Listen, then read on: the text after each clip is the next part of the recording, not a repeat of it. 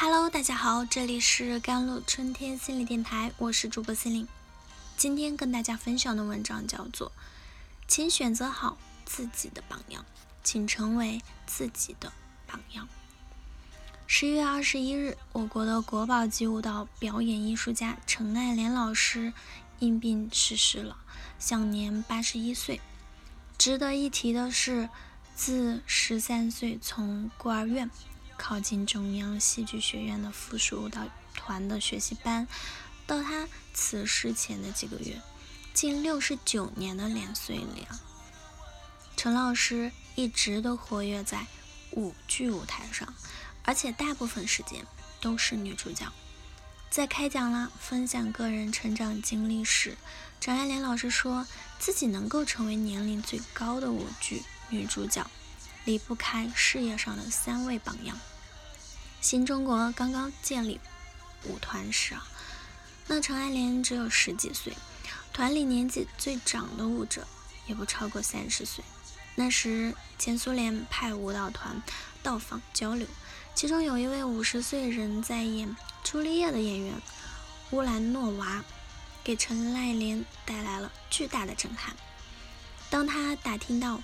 乌兰诺娃在每周日别人放假时，仍然坚持先练习基本功，再休息，便在心底里暗暗树立了第一个事业份的目标：我也要坚持每天练功，五十岁还能在台上跳舞。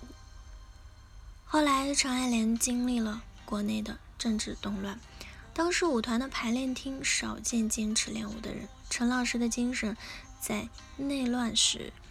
不断被消磨。第一任丈夫也在结婚六年后离世。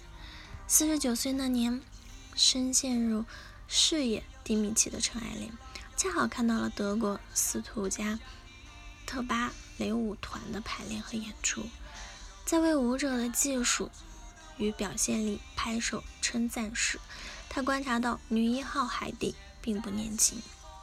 陈老师特意打听了海蒂的年龄，得知对方已经五十三四岁了，仍能在台上跳得如此精彩时，就定下了自己的第二个事业份的目标：调整身心，重回黄金状态。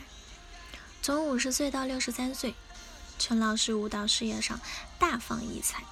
二零零二年，古芭蕾舞蹈团啊。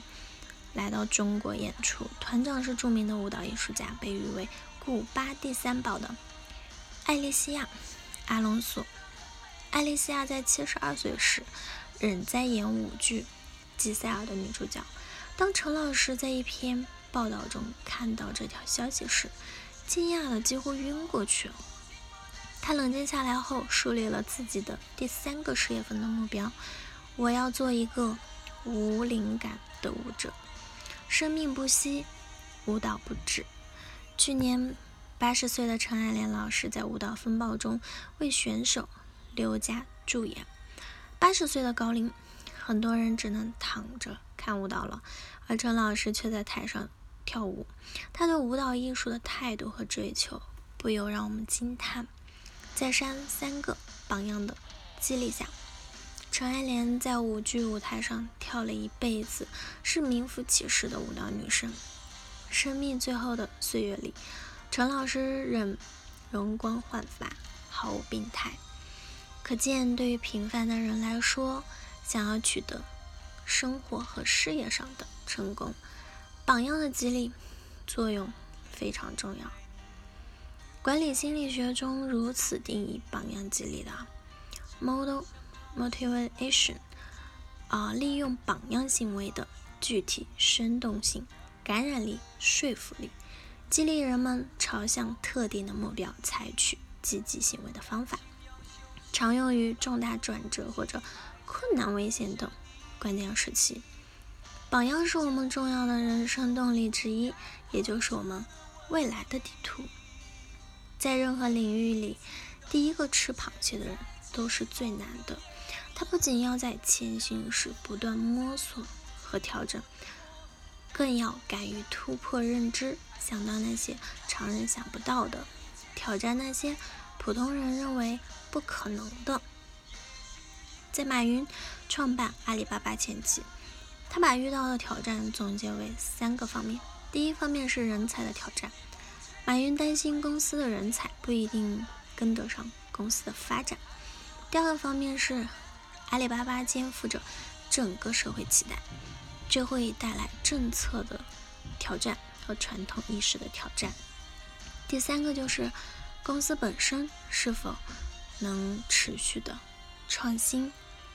总的来说，是因为阿里巴巴并没有先例和榜样可循。面对的都是全新的挑战，没有榜样的时候，马云选择不断超越自己，把阿里巴巴打造成标杆和榜样。我们的思维与行动，很大程度上在于我们的认知里是否存在这样的榜样。我的一个咨询客户说，他在三十岁面临升职还是生育的难题。主要是因为他从未见过身边的哪个职场女性能很好的平衡事业与家庭。但有挑战不代表无法做到，没有先例不等于不会成功。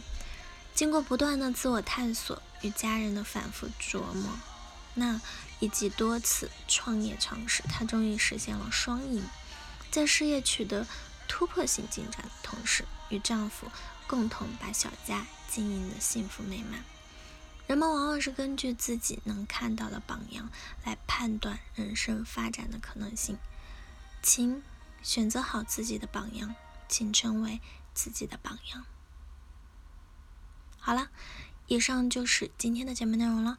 咨询请加我的手机微信号：幺三八二二七幺八九九五，我是 Celine，我们下期节目再见。